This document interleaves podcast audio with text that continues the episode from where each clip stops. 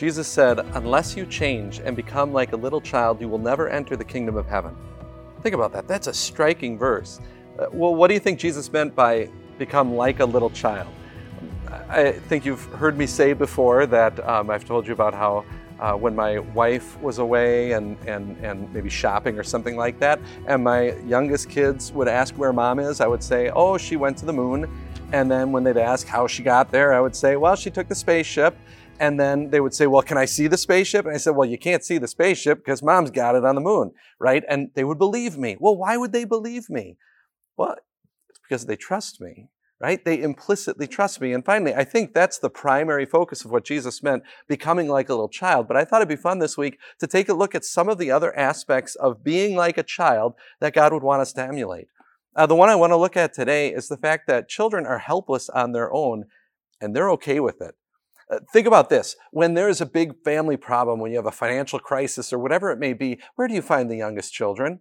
Well, they're, they're in the living room playing with toys. Why? Well, because they know they can't help. They know they're helpless. Uh, they know that they don't have to take on themselves the world's problems.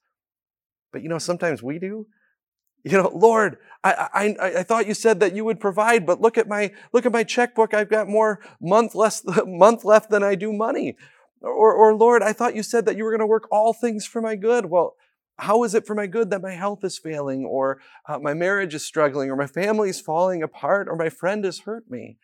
Lord, I thought you said you'd forgive me. Then why do I feel guilt? And, and we look at all of these things going on in our life and, and when we look at these impossible situations in front of us and we conclude, Lord, you can't do it.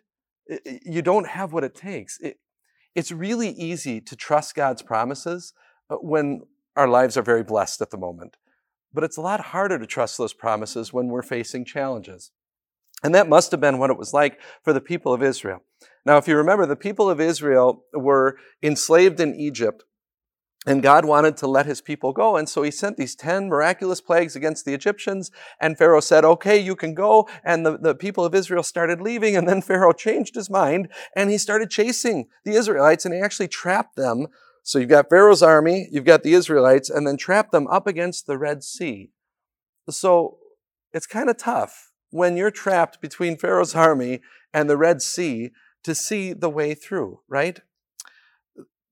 We remember, we, what do we do in those situations? We have to remember to listen to what Moses said to the Israelites and to us. This is what he said.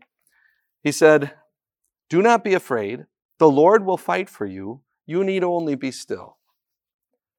So, who is it that fights for you? Ah, the Lord. That's all. You know, the one who created the universe uh, with his word and sustains it with his mighty hand.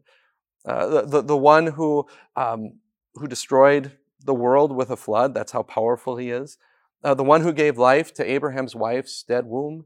Uh, the one who made that child into a great nation, the one who rescued the nation of Israel by the 10 miraculous plagues in Egypt, the one who shaped all of human history in order to send a savior to come and save us from our sins. That's the one who fights for us. That kind of puts our problems into perspective, doesn't it? Uh, with that kind of perspective, what problems um, are, are, there that are impossible for God? No. When the impossible in our life, uh, lives meets God and His promises, we need to remember what God says here. Do not be afraid. The Lord fights for you. You need only be still. So, are you worried about your forgiveness or your ability to forgive? You need only be still. You look at the cross and you see Jesus fight to the death for you. Are you worried about the things that rob us of life and accident and, and, and, and sickness? You need only be still.